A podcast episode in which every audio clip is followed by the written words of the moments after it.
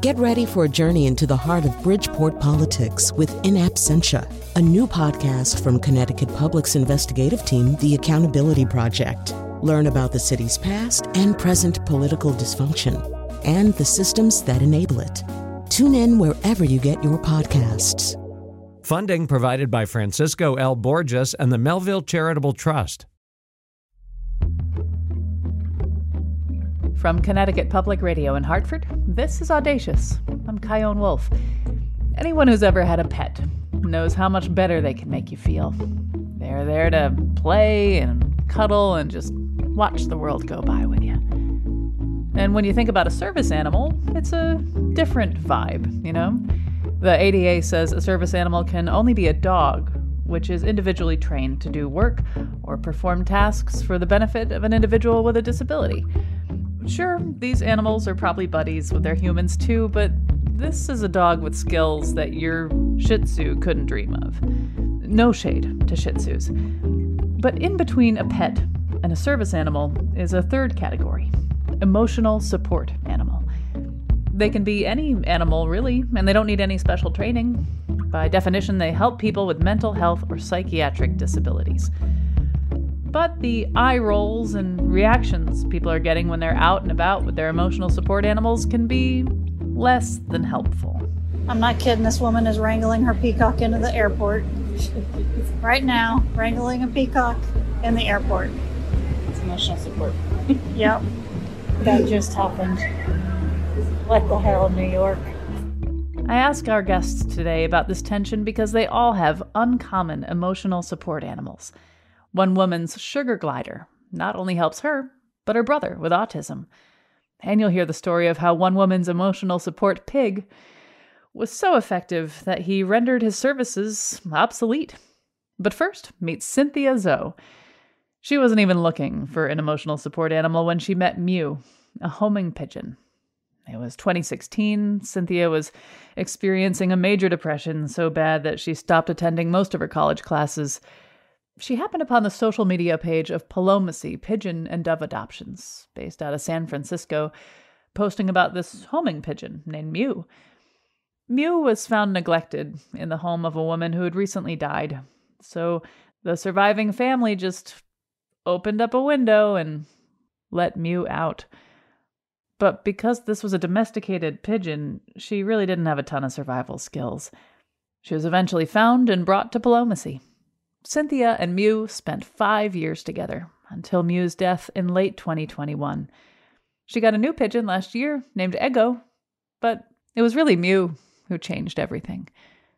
So, what was Cynthia thinking when she said yes to Miu? I just thought this bird has had a rough time. She seems like a bird that I would like to take a chance on. And I never had a pigeon before. I had been following them, so I got a general sense of their care. But Palomacy, I mean, they were so welcoming. They walked me through all of the care. They um, personally visited me to make sure that my home was okay as a space for me to live in. And so it was just like, it was completely unexpected. I never really thought, like, you know, in the future, I want to adopt a pigeon. But it just happened that we saw Miu's story. It resonated with me. I thought, I'm going to take a chance. And the day she came home for the first time, I knew that she was going to stay for the rest of her life. And and she did she lived out her life with me. What is the life expectancy of a pigeon?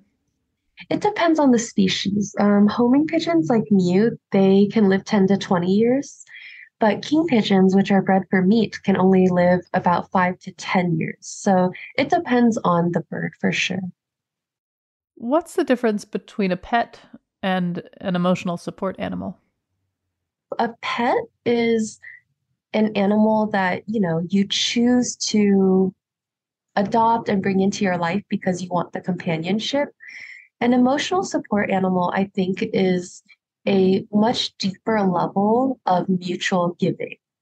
And so an emotional support animal um, for the first part is you need a letter by a medical professional who knows you and knows your mental health history.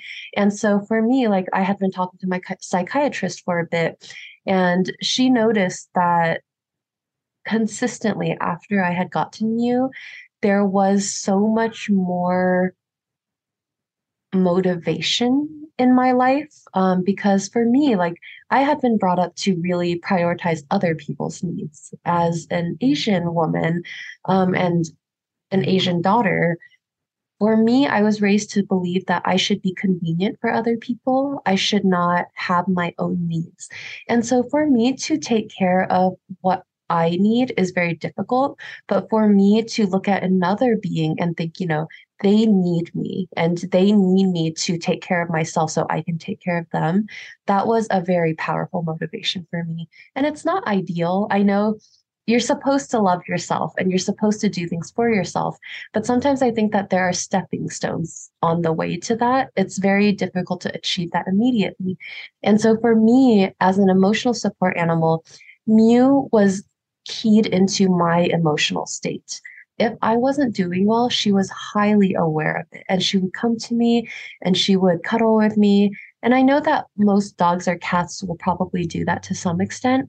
But I think an emotional support animal is just, they are not necessarily trained like a service animal, but they have to be keyed into your emotional state to a certain extent. And they also have to be given paperwork by some form of medical professional.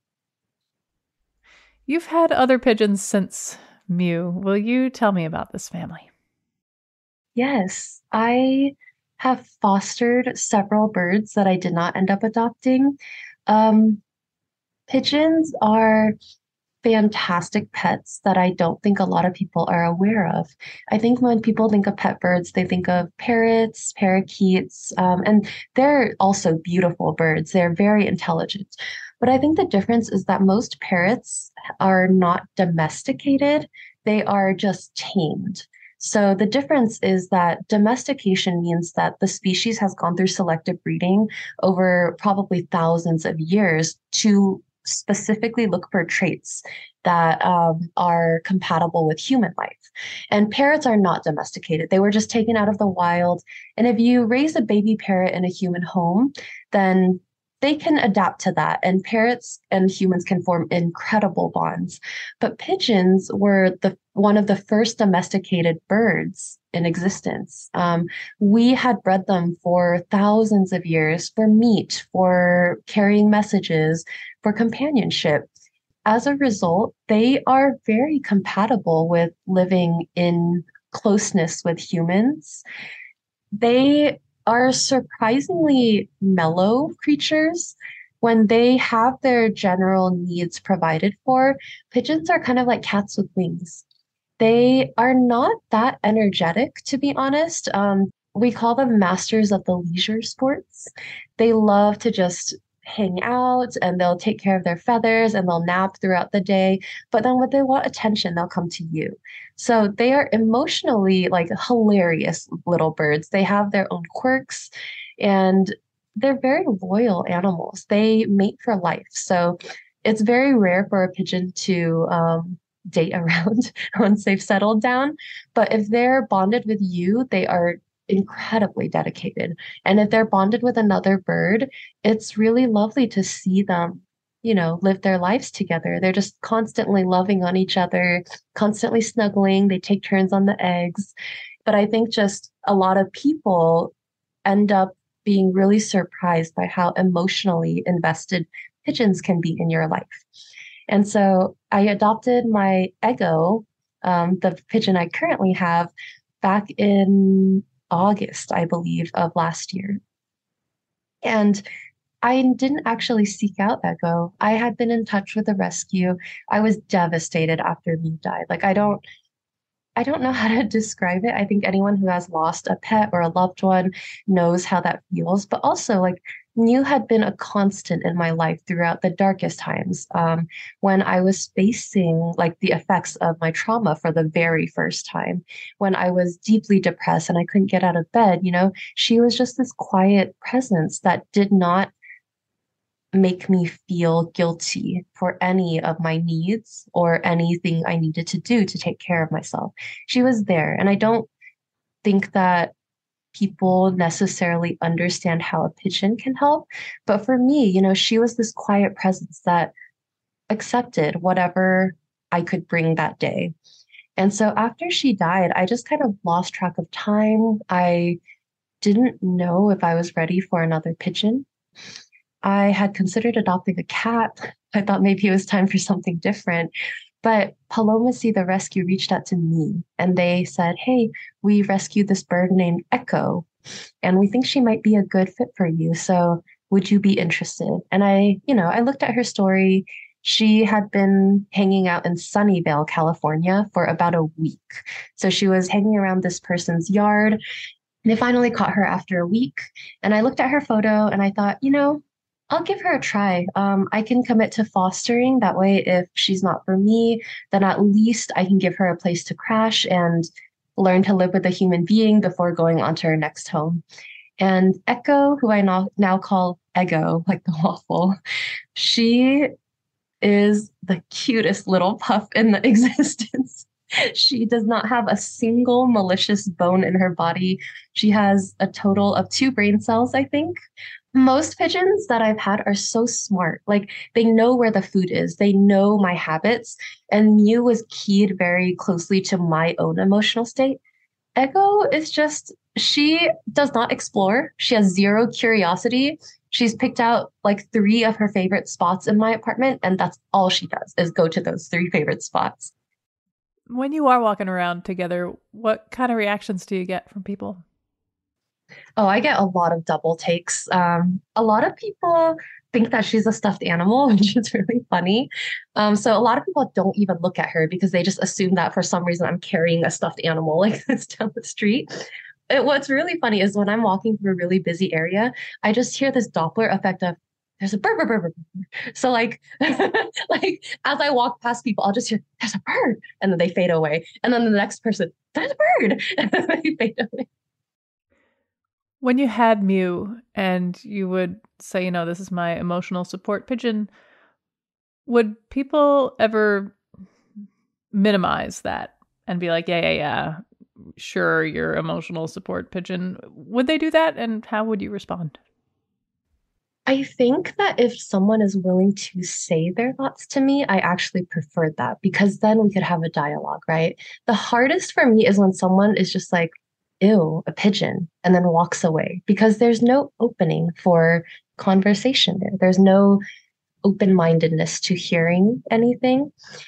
But a lot of what I heard was just sort of like, how can a pigeon be helpful to you? And it's because pigeons have this role in our society as rats with wings. They live outside, they're dirty, um, they're overpopulated. And I will say they are overpopulated. That's not their fault, but they are. And um, as a result, like anytime humans and animals exist closely together, especially in urban settings, there's always going to be that conflict. Um, you'll notice that a lot of the species we hate are the ones that are most successful in adapting alongside us.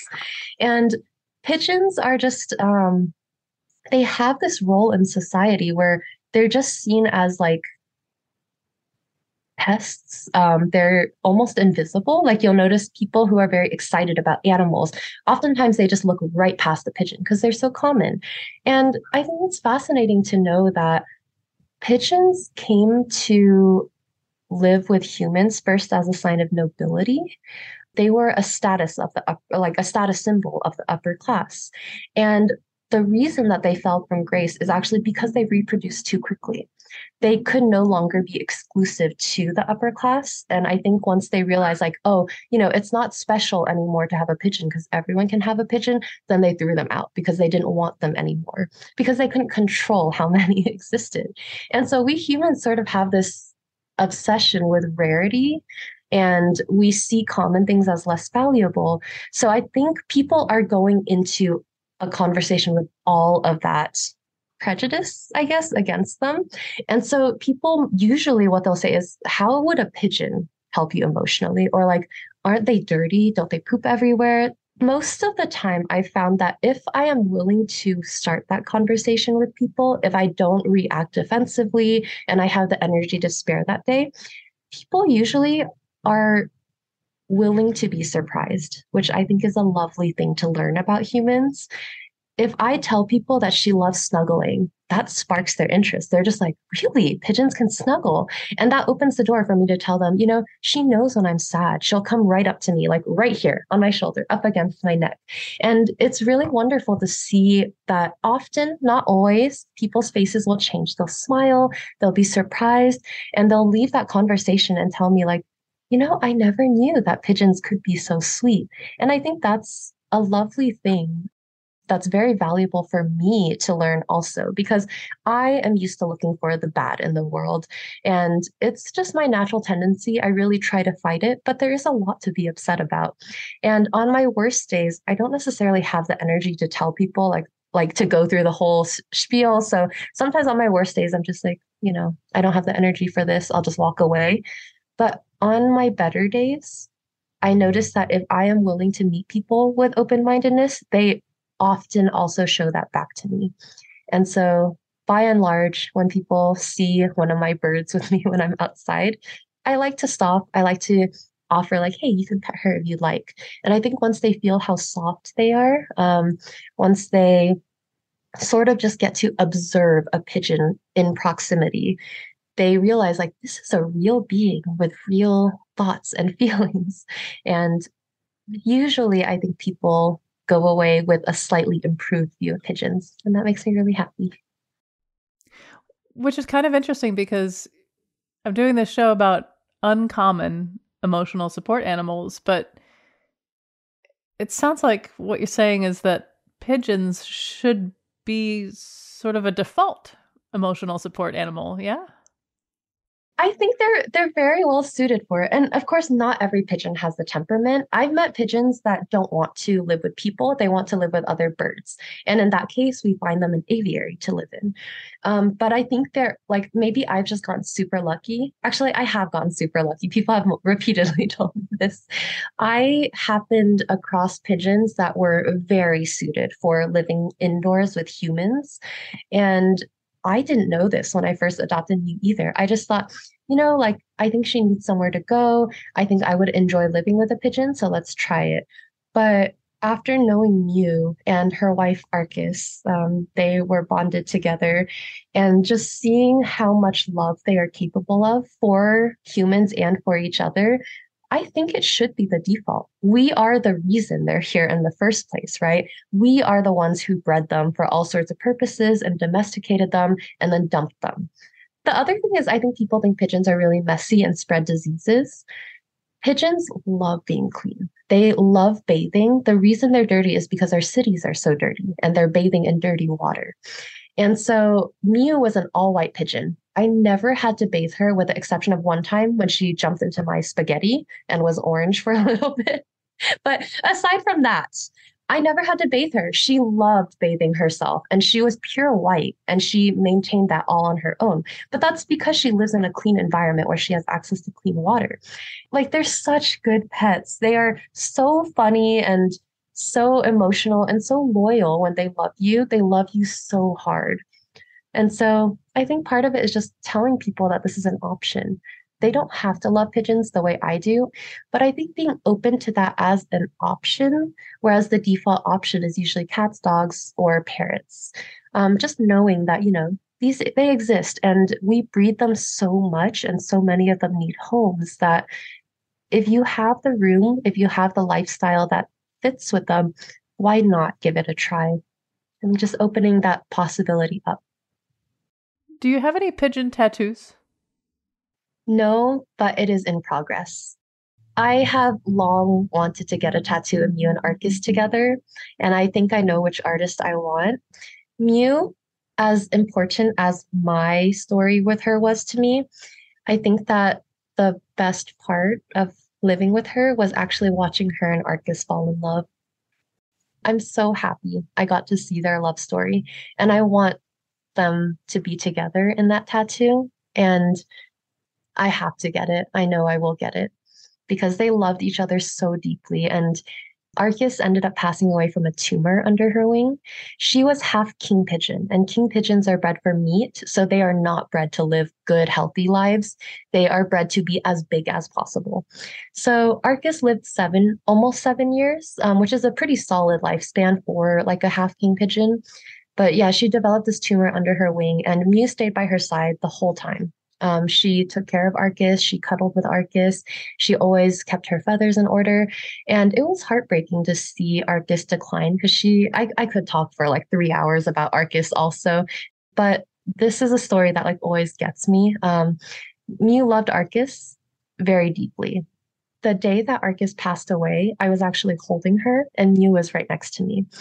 And I put her in the cage so that you could spend some time with her body because that's what Palomacy recommends. Just give them time to see and understand what happens. Um, so I left Arcus there with Miu for a couple of hours. And finally, I took Arcus away. And that day was the first day in years that Miu came to me in my bed. Um, she came back to snuggle with me and she sought comfort from me. She did her rumbling sound for me in the for the first time in years. And she slept with me in my bed that night because i think we both needed that comfort and she 100% understood what happened.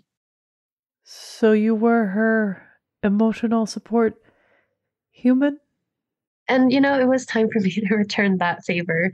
She loved her wife deeply and i loved arcus deeply and i think both of us we needed each other but it was just the fact that it was so stark, right? Even the day before, she wouldn't associate with me because she was too busy taking care of her wife. But after her wife died, she knew and she was grieving too. And both of us, all we could do was find comfort in, in each other at that point. I did not expect to be crying about pigeons this morning. they're so emotional and they're so incredible. Cynthia Zhou and Eggo, thank you so much for talking with me. Of course. Thank you for asking and caring enough to ask. I think that means a lot to me. And it's, it's just a way for more people to learn. So I really appreciate that too. When we get back, life with Hamlet, the emotional support pig. Plus, what can a sugar glider do for a woman who's had brain surgery? When I was having anxiety, he would listen to my heart rate and I would be able to use his behaviors to refocus myself. I'm Chion Wolf. This is Audacious. Stay with me.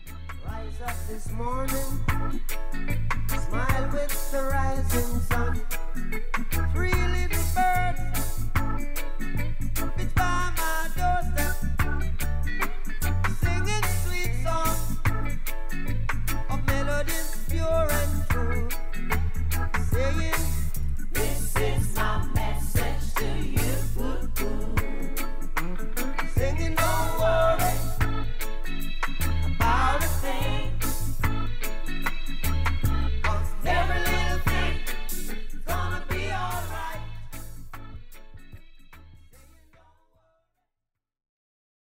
Support for this podcast comes from Hartford Healthcare.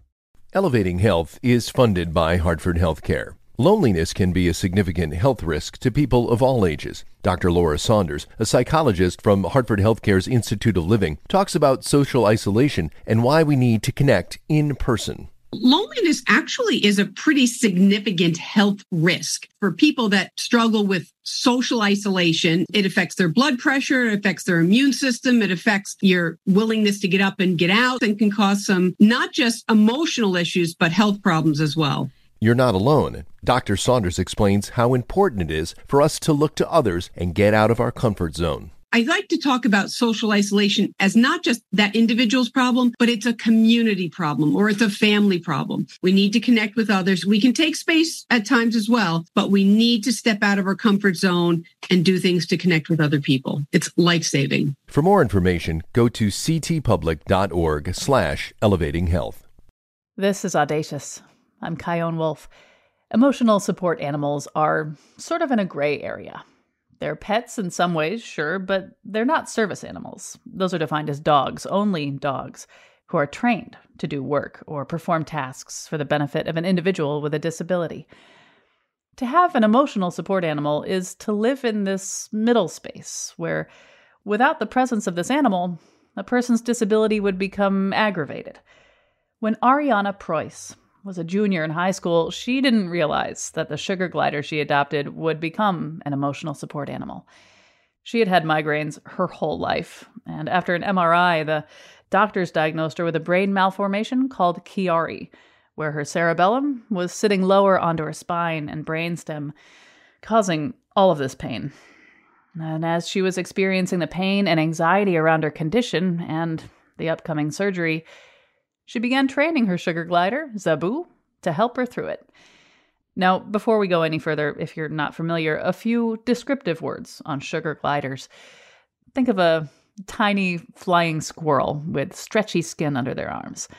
They are small marsupials native to Australia, maxing out at around four to six ounces. They've got opposable thumbs on their back feet and long tails. And in captivity, they live 12 to 15 years. Zaboo is almost nine years old now. Also, he is super cute. I asked Arianna more about that scary era in her life with the surgery. What did she want Zaboo to do? I was able to train him when I was having anxiety. He would listen to my heart rate and then he would be able to come out and I would be able to use his behaviors to refocus myself. Can you talk about how Zaboo is in your everyday life? Like, does he sleep in your bed? Do you go go out for walks? Where is he? Is he always with you? Uh, yeah. So back when I was in college, I had him with me everywhere, um, just because it was a safer environment. Um, they are nocturnal animals, so they sleep during the day and they're awake at night. Um, but I had him to a point where he was trained to be awake throughout the day in order to help me. But he sleeps in this big old cage over here. Um, and I do have a second sugar glider to keep him company and they can play together. Um, and they've got all kinds of toys, and I switch out their enrichment so that they have a variety of environments every once in a while. You've been working with animals since you were five years old. What, so you've seen a lot. What is it about sugar gliders? What is that thing? Um, so for me, especially in regards to service and emotional support animals, um, something like a dog is very big and it's something that the public would be able to see. They're going to approach you, try to pet it or grab at it. Um, they're going to ask you a lot of questions, which can be really anxiety provoking. It can distract you from what you're trying to do and just really deter from what you're able to do and what the animal is able to do. Um, and so for me, I believe in being able to match the animal to the person's needs. And for me, a sugar glider is something that can sleep in my shirt. No one knows that I have him and he's able to work and do his job. And I'm able to go about my day without being interrupted. When you do go out, do you bring him with you concealed? Uh, yeah, so it really depends on what I'm doing that day. My job doesn't always allow me to have him there safely, just because I do work with children um, that do have behaviors that come up. And so that kind of environment wouldn't be safe for him. Um, but in, in environments like school or depending on the job I am doing, I can bring him there too. How does it feel to not bring him with you when you go out? It's definitely very different. I have to be able to set different things in place for me to prepare for it. Um, so making sure I've taken um, any precautions like medications if I think I need it that day, um, making sure I have everything planned out to be able to think in anything in advance that may come up that um, may be out of my control, and thinking about where are environments that I can go that would be safe for me to deal with what I need to do Whereas if I have him with me, I'm able to deal with it in the moment much quicker. When you do bring him out, if someone spots him, uh, what kind of reactions do you get? Um, so I'm usually pretty open about um, my brain surgery and everything like that, and I've always just been so willing to talk about it. And so for me, I love talking about it and being able to tell people about my sugar glider. Um, that's also just because I have a background in the education department at the zoo. Is that was our whole job was talking about the animals. Um, so for me, that's a comfortable environment um, when I'm prepared for it. But if not, I just kind of keep it short. um, and get through my day as best as possible without while still remaining friendly. He's obviously helped you tremendously. Has he specifically helped anybody else? Oh, yeah. So, my little brother is actually diagnosed with autism. Um, and so I was able to integrate some of his training with him as well. Um, two of the main things that I work on with him are um, sensory issues. So um, his claws around when you're crawling on him. When my brother first started with him, he had to layer up. He put long sleeves and hoodies on and everything, and kind of building up that tolerance to the sensory things. And then we also were able to integrate being able to talk about his emotions because um, that's something that he struggles with is being able to identify what's going on in his body and being able to work on what that feels like and what his body's reactions are going to be. And because Zaboo is so small, he has to be able to keep in mind um, the behaviors that he's going to have. If he's getting really nervous, he has to be able to communicate his needs. Hey, I don't feel safe with him right now, or can you take him from me? And so that was a really great opportunity for us to be able to work on talking about his emotions and just communicating more. I would love to hear more about how you trained him. I know you use positive training techniques, but you know, like when you're having a migraine or you're in any kind of distress, how do you communicate with him to tell him like I need this right now. I need you right now. This is what I need. How how do you do that? Uh yeah, so just like you would train a dog or any other animal, you really just have to mark those behaviors when you do see them or kind of um, slowly make them happen and build up those behaviors. So, say if you're trying to teach an animal how to lay down, you may start with a set of things of like starting to move their legs or starting to lean and just mark each thing and immediately treat for it and kind of shape that behavior. And it was the exact same thing with him. Um, when I noticed that he would calm down when I was going through things, um, I would reward that and try to pet him and give him treats. When I started getting stressed, and the same thing, I would mark that behavior. If there were any behaviors that I didn't want, he wouldn't receive a treat for that. That's amazing because it's hard enough to deal with what you're dealing with just by yourself. So while you're going through these stressful situations, you're also training him and in a way yeah you're positively training him but you're also in a way positively training yourself a little bit yeah i think it really helped that during the training process is we really bonded together because when you first get a sugar glider they're these tiny animals and they can be fear aggressive because they don't know anything about it just like adopting a new cat or a dog or any animal they have no idea about the environment that they're in and you have to bond with them and i felt like at the time that I adopted him was a perfect time to really build that bond and transition in our life changes together. Here's a question I don't want to ask, and you've already thought of it, but I'm going to ask it. Um, you're likely going to outlive Zaboo. Um, how are you making room for that change in yourself? Uh, yeah, so I've kind of built up my own support system and community in my life, making sure that I have um, a good support system with my family, um, friends, and partner. Um, and then I do also have a few other animals. Um, I always say my cat has the night shift. so while he's nocturnal and I let I give him his free time at night. Um, that is his time to relax, to take a break. Um, and my cat, she often takes that shift. And if I'm having a bad day, she suddenly appears in my room and she will cuddle with me and just kind of taking precautions in my own life, whether it be going to doctors, going to therapy, whatever I may need in my life, I try to be proactive about those things. And definitely when he does start to get to end of life, um, that's something that I will have to decide do I want to pursue getting another sugar glider or how I want to proceed in my life is definitely something I'll have to think about in a few years. Uh, as you were talking, it occurred to me. Remember, we were setting up, and I said my cat might just suddenly appear. Mm-hmm. Now he hasn't. Like I feel, I feel at ease, and I'm I'm I'm happy talking with you. Um, but when you talked about your cat taking the shift, I thought, huh, when was it that my cat's name is Whiskey? When was it that whiskey appeared on my desk during an interview? The times that I'm thinking of have all been incredibly emotional moments. And I think I I think I'm beginning to realize that he's more perceptive than I've I've been giving him credit for. Oh no, they are so perceptive. That's what's been so nice about the training with my animals is they pick up on things so easily if you're going through something a lot of these animals do notice if they have that rapport and that strong bond with you. Well, Arianna Preuss and Zaboo, thank you so much for talking with me. Of course, it was so nice to talk to you as well.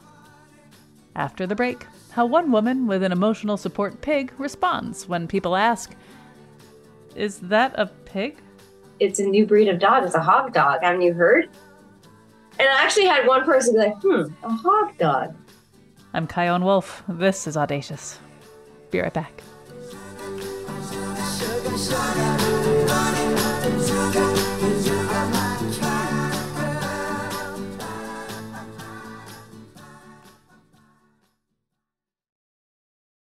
This is Audacious. I'm Chion Wolf. For today's episode about uncommon emotional support animals, we thought we'd end with Hamlet. To be or not to be? That is the question. No, not that Hamlet. Hamlet, the 70 pound emotional support pig, and his friend Megan Peabody. Nine years ago, Megan was struggling with an eating disorder and was curious about how an animal might help her condition. At the time, she was living with someone who was allergic to dogs, so that was out. So I Googled domestic house pets similar to dogs. The pigs popped up. And I went down the rabbit hole of a pig and I ended up with a pig. And then I ended up being just me and the pig. So um, that's how I got him. I, I thought I was going to get a dog and didn't go with the dog, went with the pig. Now, uh, plenty of people have Googled what you've Googled and said, "Huh, oh, that's funny, a pig." No, I can see that. But most of them, I'm I'm wagering, don't get the pig. Don't get the pig. What changed in you to say, "I'm going to not only get the pig, but like all the ten thousand decisions that go into preparing for psychologically, logistically, having a pig? Like, what shifted in you to say yes to this?" Truthfully, I think for a moment there, I was convinced it was going to be just like having a dog. But he's hypoallergenic and they're perpetually like having a four year old forever. But yeah, I, I, just didn't realize exactly the difference it would be. I thought he would be like having a dog, and he is definitely not a dog. When you are out and about with them, whether you're going for a walk or traveling, and we'll get to that in a little bit, how do people respond? Essentially, like this Is that a pig? And so usually like I started saying yes, but then eventually got to a point where some people would be like, is that a pig? And I'd be like, no, it's it's a new breed of dog. It's a hog dog. Haven't you heard? And I actually had one person be like, hmm, a hog dog. I love it. And I'm like, no, stop it. I'm gonna stop you right now. It's really a pig. like I can't. we so we lived in the Caribbean for a while and we were at the airport in St. Thomas coming up. But this woman looked at me and she stopped. She goes, is he all pig or is he part dog too? I that I didn't have anything witty to say. I was so mind blown. So, what's it like for you when you're around Hamlet? Like, because of his presence, are you needing fewer medications? 100%. Yes. I mean, I do, I do have a lot of anxiety, but when I traveled or flew specifically, it was, it was a lot easier for me to be all in and be like, let's go do this. I can do this because come on, Hammy, let's go. And you know, he just he did. He sat right with me he was honestly a better flyer than me. The distraction of also having him from other people just kind of like wanting to interact with him took me my mind off anything I was thinking about because I'm like, oh yeah, let's talk about him. But an emotional support animal, in my opinion, isn't just going to a website and getting a certificate. It's actually utilizing that to emotionally support yourself in times of need, but also being aware that that could also potentially help someone else. Like, yes, you want to pet him, pet him. That's a okay. If it's going to make you feel better, make you happy, I'd love to make you happy because it makes me happy. Um, you've said that when people are uncomfortable, they seek familiarity because it provides comfort. And Hamlet provides that familiarity when you're in a situation that would otherwise make you anxious. What does Hamlet do that, like, a familiar blanket, like bringing a baby blanket or a stuffed toy or something else that's familiar, can't do? I guess it's the bond. It's it's the actual interaction and comfort that comes with being able to have that kind of trust with something. And the relationship's often a lot more strong and unconditional than you think when you go into a relationship with it with a human. But when I look at Hamlet, I'm like, I just know you love me. And I guess it's also knowing that like it kind of depends on me. So if I take care of you and you're taking care of me back, it's coming full circle. It just feels very much different than a relationship with a person or with, you know, like you said, like a security blanket. You know, the the circle is continuing. It's not just like an open-ended relationship. It's very helpful. It's a give and take in a sense. I'm curious about the the public perception of having an emotional support animal, which to some people after the show they'll know better, but for some people who maybe would see you out and about with Hamlet and you say, "Oh, well, he's my emotional support pig," and they laugh or they think you're joking or they just don't believe you. What do you say? How do you react to them? I guess so. Uh, how I would answer that at this point would be well, then why do you want to pet him? Nine times out of 10, people do get excited to see a pig, and having something that ignites happiness in others makes me feel better. And I think that that's a big impact on the emotional support is it's the interaction, it's a distraction in a sense. When we started, I was more uncomfortable and I, I was like, nope, I'm like, I have my pig for like, let me just sit down. Like nobody talk to me. I, this is where I am. But the more things happened, the more it helped me open up. So I guess actually, now that that was just verbalized, I he 100% did his job because yeah, we, we were very much more isolated. And if it weren't for him, I wouldn't have opened up. I wouldn't have interacted or been distracted. And I wouldn't have the mindset I have now about it. Oh, look at me grow. Look at you grow. Um, you had mentioned uh, that at one point you were struggling with uh, an eating disorder uh, and anxiety. Um, what has he helped you with? Has he helped you with the eating disorder as well? And and currently, are if to the degree to which you're okay talking about this stuff, what is he helping you with? I realized a lot more things were okay than I thought were okay. And I'm gonna love that pig his whole entire life.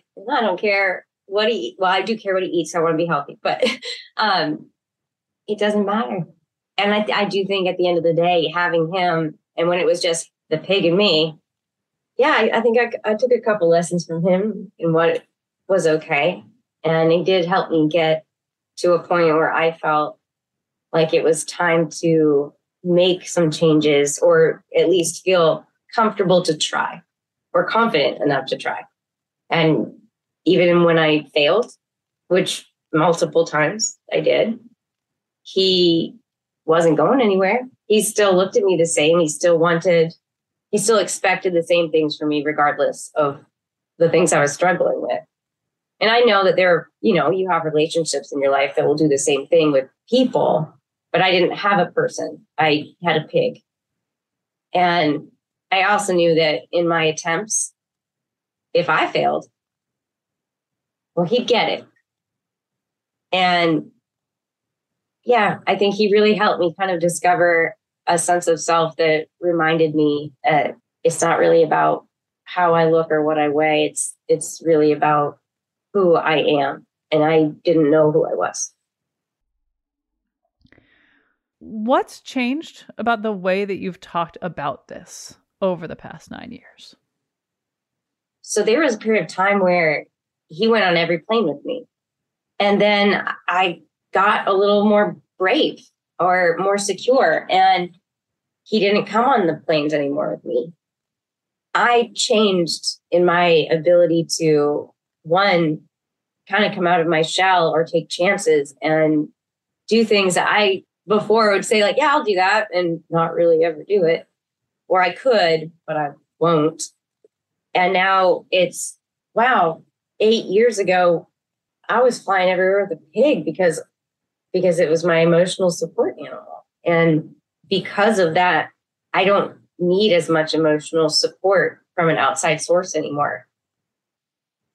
It really taught me to be okay and understand the situation in a way that I wouldn't have been able to rationalize or wrap my brain around that form of anxiety or fear before. And now, because of this, I do. Yeah. So, in a way, it sounds like you're saying that while he will be your emotional support pig forever and ever, that in a way he didn't make himself obsolete, but he made himself not um, mandatory for you to be a happy, healthy person. Yes. And I never expected that. At first, I was like, oh my God, where has this been in my life? I've needed this. This is, this fixes my situation. But I didn't think the situation could be fixed if he was not always present. And uh, it was so beneficial for me in my my fears or my anxiety or my history to have him there. I didn't I didn't realize I was growing when I was growing. I haven't flown with him since 2018. And yeah, I, I suppose had maybe had you not ever asked that question, I wouldn't even have put it together that wow, okay, an emotional support animal, it doesn't have to be forever. I mean, he could always be my my pet pig, but because of his existence and being there and helping me, I no longer need that crutch when I'm traveling. But I did at one point, and thankfully, I had a wonderful pet that helped me through that. If Hamlet could speak English, first of all, we would have to reconnect for another interview. Oh, yes. An exclusive interview, Megan. But if he could speak, what do you think he would say to you? Feed me. and I think, um, what would he say to me? He'd probably say, I'm happy. And what would you say to him? Well, I'd probably cry. And I would tell him I was also happy. And that a large reason for that is because of him. But I kind of think he knows that. I interviewed two other people for this show one who had a sugar glider, and one who had an emotional support sugar glider and an emotional support pigeon. And there was a point where I was interviewing the lady with the pigeon, and we both started crying. And now I'm crying with you. I tell you what, I did not expect to be crying talking okay. about an emotional support pig, but that's that's how this goes, I guess. And he's funny. You know, he definitely he brings a lot of joy. I don't even know if he means to do that part, but he does. I'm very, very grateful for him. Well, is there anything else that you want to make sure you say? Is there anything that I missed? You know, people do get kind of frustrated and upset about emotional support animals. They think like you're just trying to get your pet on a plane for free. And you know what? A lot of times some people are. But the system let them do it. But a lot of times it really is like think of something you're uncomfortable doing and then think of having something comforting and familiar there for you. I wouldn't have understood it had it not happened to me, but now I think it's it's helped me put myself in other people's shoes so much more in so many other situations. And I try to be much more understanding because of it. Well, Megan Peabody and Hamlet, Thank you so much for talking with me. Thank you. I'm so grateful. I really, really appreciate it. Audacious is always lovingly produced by me, Melody Rivera, Jessica Severin D. Martinez, Khalil Rahman, Meg Fitzgerald, Meg Dalton, and Katie Tolarski at Connecticut Public Radio in Hartford. Subscribe to Audacious, and if you liked episodes like this, which I know you did because you're at the end of the episode listening to the credits, You might like the one we did when. Remember Tiger King? And a person got their arm ripped off by a tiger? We talked with that person to find out what that was like. And there's this other episode where we explore from search and rescue to police canines to the story of Laika, the first animal to orbit the Earth, how the way we train our dogs says a lot about ourselves. You can hear them all at ctpublic.org slash audacious or wherever you get your podcasts. Send me your thoughts on emotional support animals on Facebook, Instagram, and Twitter at Chion Wolf. You can always send an email to audacious at ctpublic.org. Thanks for listening. You got a friend in me. You got a friend in me. You got a friend in me.